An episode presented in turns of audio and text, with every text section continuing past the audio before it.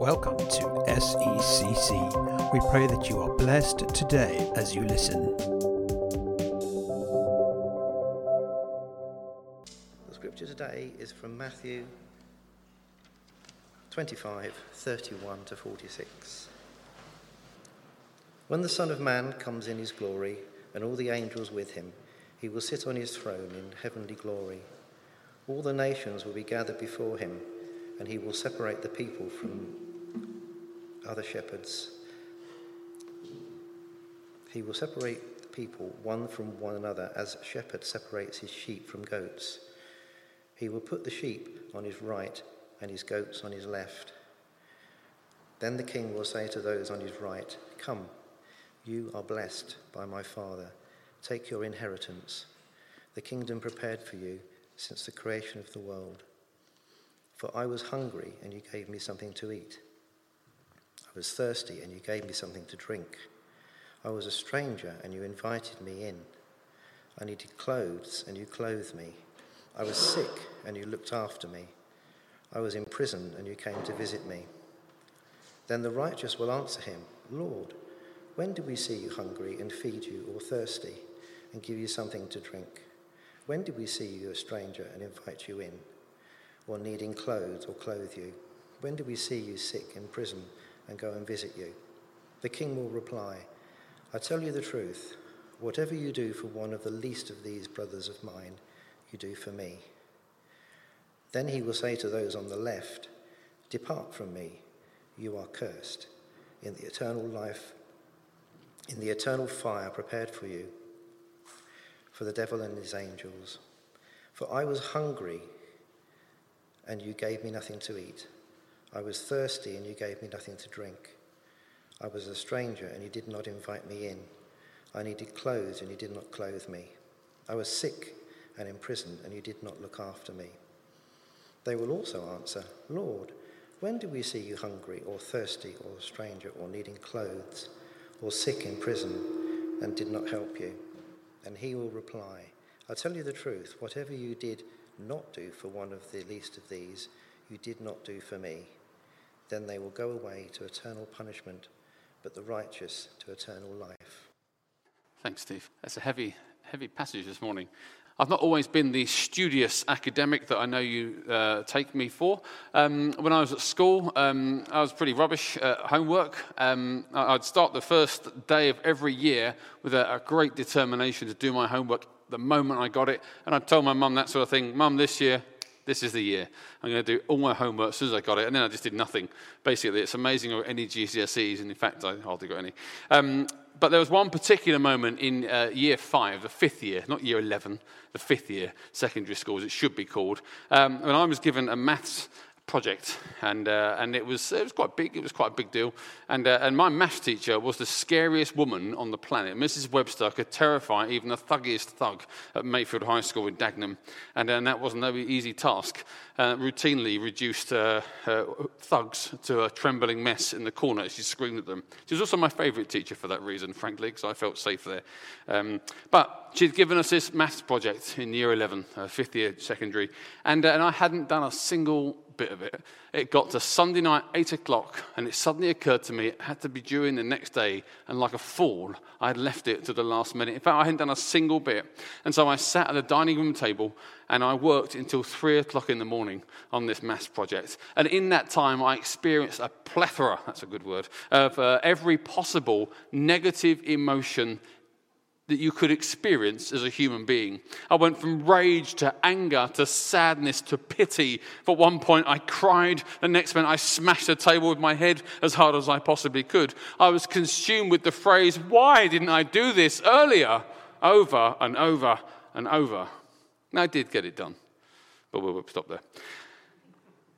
Can you imagine? And by the way, for the record, I should tell you I've got a B in maths in my GCSE, um, but I don't really know how.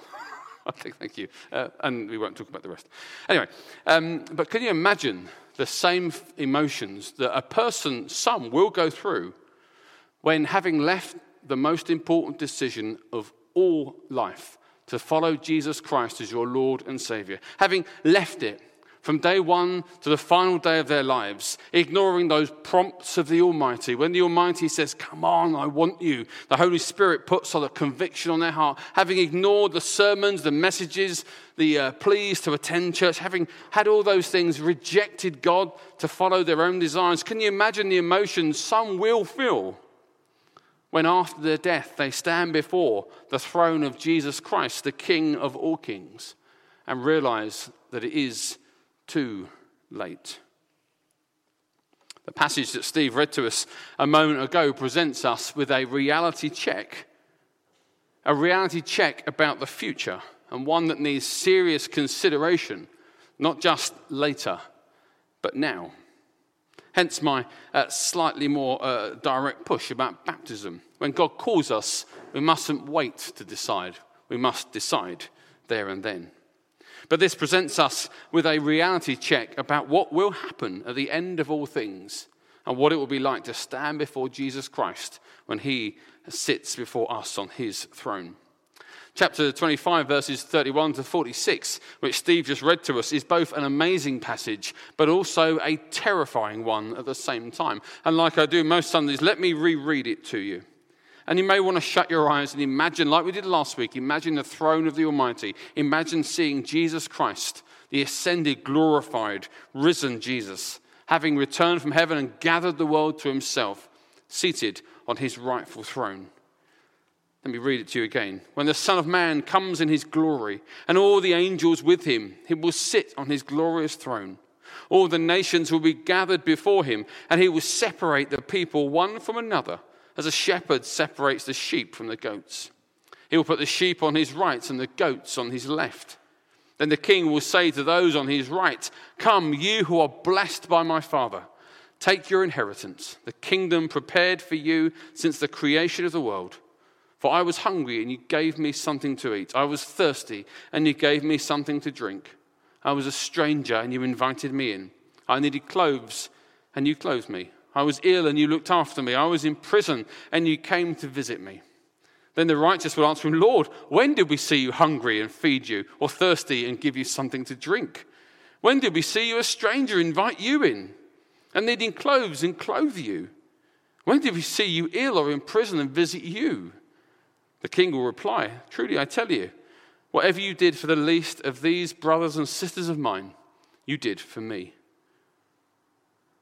And then he will say to those on his left, Depart from me, you who are cursed, into the eternal fire prepared for the devil and his angels. For I was hungry, and you gave me nothing to eat. I was thirsty, and you gave me nothing to drink. I was a stranger, and you did not invite me in. I needed clothes, and you did not clothe me. I was ill and in prison, and you did not look after me. They also will answer, Lord, when, did, when were you hungry and thirsty and a stranger and needing clothes or ill or in prison and we did not help you? And he will reply, Truly I tell you, whatever you did not do for the least of these, you did not do for me. Then they will go away to eternal punishment, but the righteous to eternal life. I thought since it was Father's Day, we'd have a nice, uh, challenging passage to look at together. But this is both amazing and terrifying. And no doubt, some of you watching from home or even in this room will be having a whole load of emotions as I've read words like eternal and punishment and this judgment by Christ at the end of history on all humanity. No doubt many things will go through you, and so it's important before we say anything else to acknowledge why some of those feelings will be swirling around your heart and your mind. And a couple of things that we need to uh, keep in mind as we come to difficult passages in the Bible, because there are many. And the problem with Christians is they cherry pick the bits they like often, and we gloss over the bits that are uncomfortable. But God inspired all of it, and it was immoral and sinful to gloss over the bits we don't like and then only read out the bits that we find easy. That puts us above God's word, not the other way round. The first thing you need to have in mind when you come to a passage like this is that God is love. That may sound strange. We live in a society now that, it's, that doesn't like justice and punishment. When people do heinous crimes, we say, well, we need to understand why they are the way they are. When in years gone by, we would have said that act deserves punishment, deserves it, and people would be happy with that. We've changed our approach to justice and our definition of it. But God is love. And when we come to difficult passages, and there are many, we need to have in mind the cross of Christ. When you don't understand why God does something the way He does it and the strength of which He does it, you need to remember that God is good, that God is love. That's what the Bible says. And actually, you need to have in your mind the cross of Calvary, the pain of Jesus, the nails, the thorns, the crown of thorns on his head, the rejection of his followers, that on the cross he cried, Father, forgive, showing love even to Judas. This is serious, this judgment of all mankind. But the cross shows us God's heart. As 1 Peter says, he wishes that none would perish, that all would be saved. God has already gone to the most extreme lengths so that no human being necessarily need face the condemnation for their own sin. And actually, that's what you must always come back to. I remember years ago going to Leventhorpe uh, for their RS lesson. It was only year 10s. And uh, one guy swanned in thinking that I was a fool and, uh, because I was a Christian and he was an atheist and he could ask me really tough questions. And he asked me about good people and bad people and heaven and hell and what did I think. And I got a bit of paper, it was a, it was a whiteboard, and I drew a little tiny dot in the whiteboard. And I said, if this is the sum of all knowledge in all of the universe, that little dot is how much I know and how much you know. And in fact, that's too big. God knows all of it. and so the bits I know is so small. But because I get to know God who knows all of it, I get to have a trust for the bits that I don't know. And so there's so much I don't understand. There are bits I read in the Bible that I think, wow, that's hard to read. That's hard to get my head round. But rather than try and grasp more knowledge so I understand it perfectly, what I do is go to the cross of Jesus Christ and I remind myself of the character of God.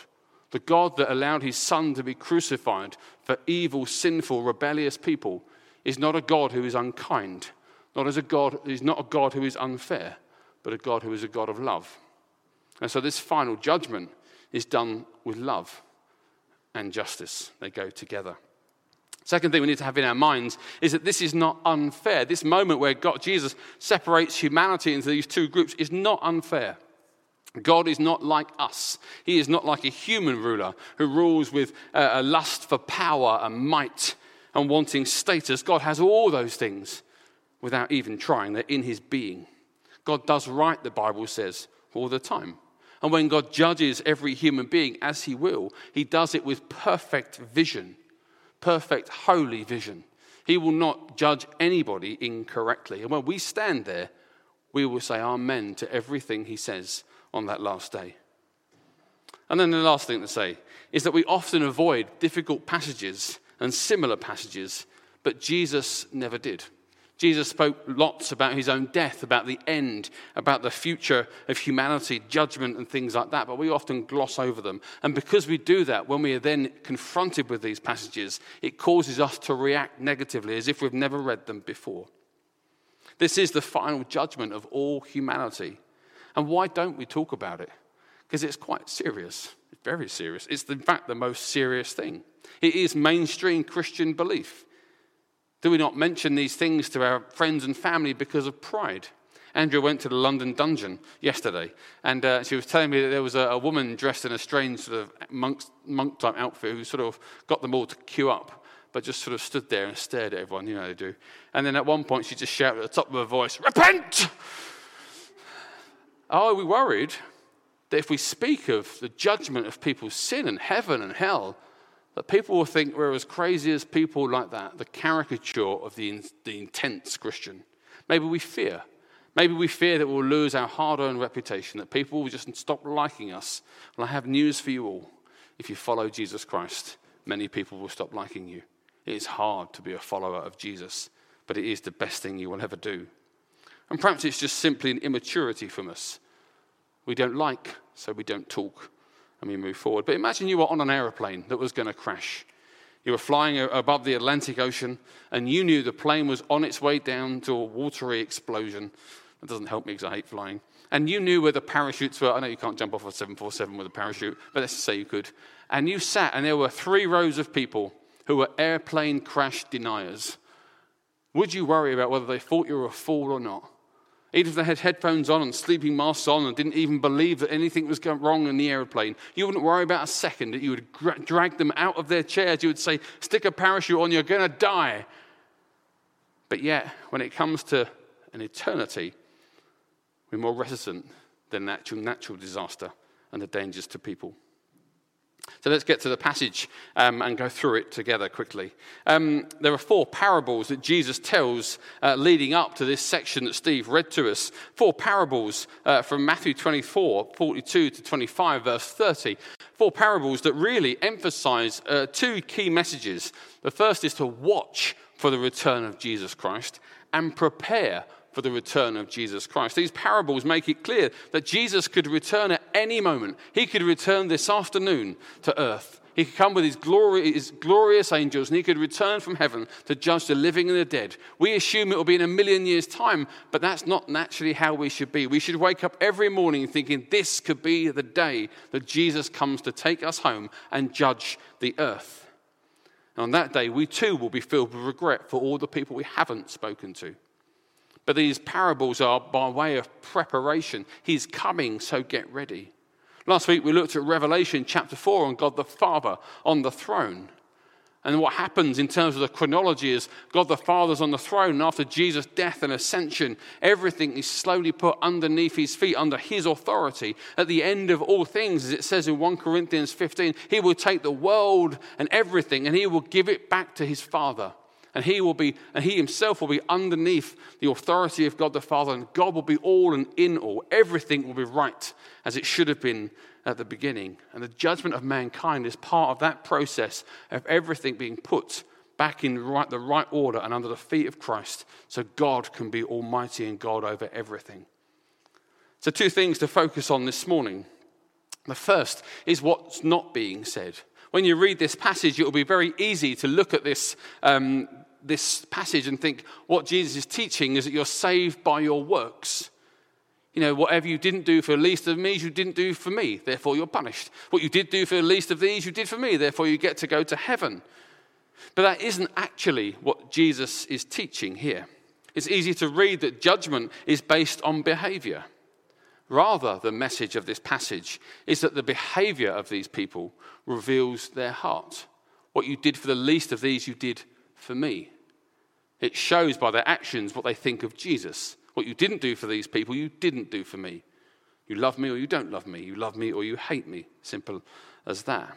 So it's not saying good works get you into heaven, and if you've done anything bad, you're doomed to go to hell. Rather, simply the reverse that how we behave tends to reveal our hearts. Verse 40, Jesus mentions my brothers and sisters, and most commentators agree he's not talking about all poor, struggling people in prison, but how God's people are treated particularly. And I love the, uh, the tone uh, between the two groups when I read this, and this is my imagination, so you can disagree with me. I feel like there's a humility to the righteous. When Jesus says, uh, When you fed me and clothed me, there's almost like Schindler's List at the end when he has the pin and says, This is worth 10 Jews, my car is worth 100 Jews. Is that humility. When were you ever in prison? We didn't do anything for you, we did nothing for you, Lord. But the unrighteous, in my mind, it's almost like a bit of a teenage attitude. What? Well, if we knew you were in trouble, we might have helped. What's your fault? It's your fault most. When were you ill? When did we see you like that? In my mind, there's a definite difference in how they respond. But this passage should challenge God's people because actually you can look and sound and seem the part, but yet not have saving faith. Jesus himself said in Matthew 7, verse 21 Not everyone who says to me, Lord, Lord, will enter the kingdom of heaven but only the one who does the will of my Father who is in heaven. Many will say to me on that day, Lord, Lord, did we not prophesy in your name, and in your name drive out demons, and in your name perform many miracles? Then I will tell them plainly, I never knew you. Away from me, you evildoers. It's not what we do that gets us into heaven, it's our heart and our loving of Jesus Christ. We're commanded to love God with all our heart, mind, and soul. Do we do that? Do we do that? We can say and do all the right things and look the part, but real faith could still elude you. And only you know if you've given your whole life to Jesus Christ. We're running out of time, but 1 John chapter 4, verse 7 to 21, which I haven't got time to read, emphasizes this point even more heavily that you are simply not a Christian if you hate your brother and sister. Wow. How many Christians have hate in their hearts? How many Christians come to church and can't stand the person sitting next to them? But 1 John 4 makes it very clear there is no love of God is not in you if you hate. Our actions reveal our hearts. So, what is being taught? Well, four things. The first is the kingship of Jesus Christ. Verse 31 to 32 lays it out. The Son of Man, when he comes in his glory, and all the angels with him, will sit on his glorious throne. All the nations will be gathered before him, and he will separate the people one from another as a shepherd separates the sheep from his goats. Those, that terminology, Son of Man, takes us back to Daniel, that we mentioned last week. The, his glory comes in glory, has angels, he has a throne. The gathering of the nations before him presents Jesus as the King of Kings. This is the end of all human history. And what we see from this teaching is the only throne that will remain will be that of Jesus Christ. All human self glory of the nations has faded to nothing, only God's glory will be left. He is the only King that will outlast humanity and outlast history and eternity. He is the only one who is truly King. And the end times teaching shouts this at us heaven's glory. And the, uh, heaven, sorry, Revelation speaks later on that the glory of the nations will be brought into heaven and submit to God's own glory. He is the King of kings, and we too should submit to him. The second thing we learn is about our own inheritance as God's people. Verse 34 Then the king will say to those on his right, Come, you who are blessed by my Father, take your inheritance, the kingdom prepared for you since the creation of the world. When we stand before Jesus Christ, we will have nothing to fear, but it will be a time of great joy. Christians fear the last day, and I understand why, but we will stand before our King, and He will reward our faith. He will reward our perseverance, and for us, it will be a wonderful day. Our King saying, Come home, this is your reward. Jesus spoke of the food that won't spoil in John chapter 6, and this is it.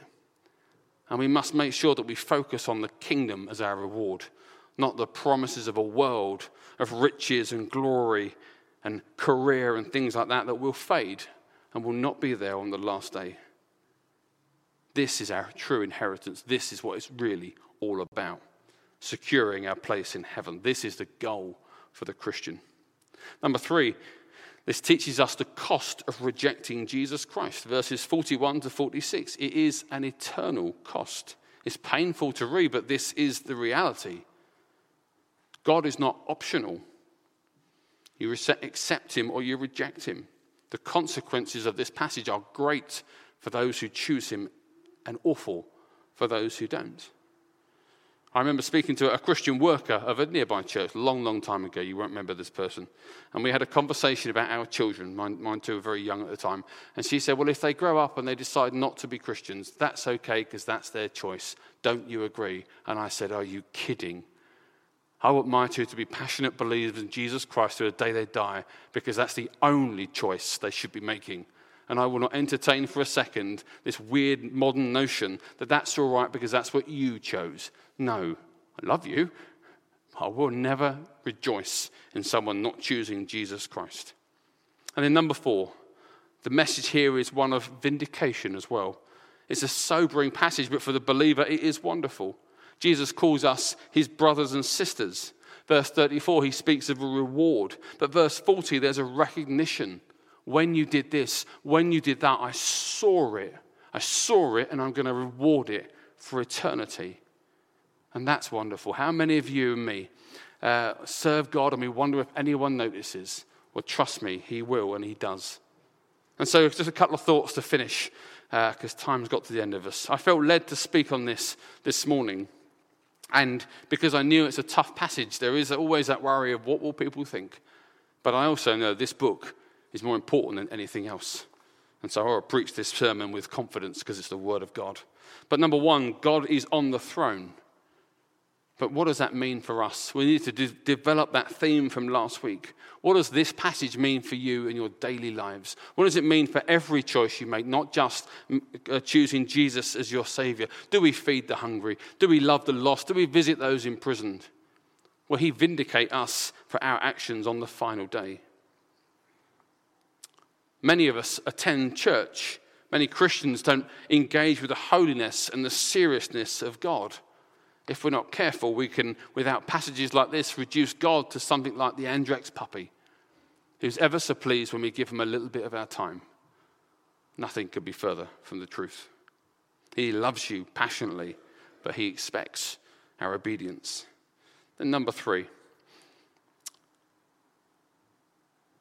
I grew most when I was first a Christian with a healthy understanding of the sovereignty of God. I remember when I was 11 years old, I'd not long been a Christian, and I had a dream. And in this dream, I've probably told you before, it was like static on a TV set, and a voice spoke in my dream saying simply, Abide by my rules. I wasn't telling me it'll all be all right, but God was telling me in that moment, My expectations are high for you. Do as you're told, live my way. When I engaged with the book of Revelation at 13, uh, it terrified me, but it made me want to live better because I saw the awesomeness of God and I wanted to please my King and Savior. I remember once going to Elim Pentecostal Church in Ilford with my brother uh, when I was first a Christian. I followed him everywhere for a bit, bless him. And uh, she must have only been about 17, 18, 19, this, this young woman. And uh, she got up to speak about the end and following Jesus. And she said, One day Jesus will return. And she simply said at the end of her talk, If Jesus returned today, would you be ready to meet him? Then she said, I am. And got off the stage. And I thought, wow. Are you ready to meet Christ if he comes home, comes back to get us this afternoon? What things in our lives need to be got rid of ASAP? Who do we need to tell so that if he did come back to us today, they would have heard the good news of Jesus Christ? There's lots to think about. So let's pray um, as we come to the end of our service, but let's just pray for a moment or two. I think we've got more time than we realize, actually. And just think of all that's been said. It's a challenging passage, but maybe ask yourself, just here as we shut our eyes, why is this a challenging passage for you? Why don't, if you don't like it, if you've found this, uh, if you've reacted against this, if you've found this too much, too intense, why is that? Ask Lord to reveal that to you. Is it, is it an immaturity? If you, is your faith kind of a side thing? Uh, do you not engage with God's word? Do you not trust God's word? Are you not submitting to the truths of God because they don't fit? I don't know. But just take a moment and just ask, Lord, why does this, why does this wound me so much to hear this preached this morning?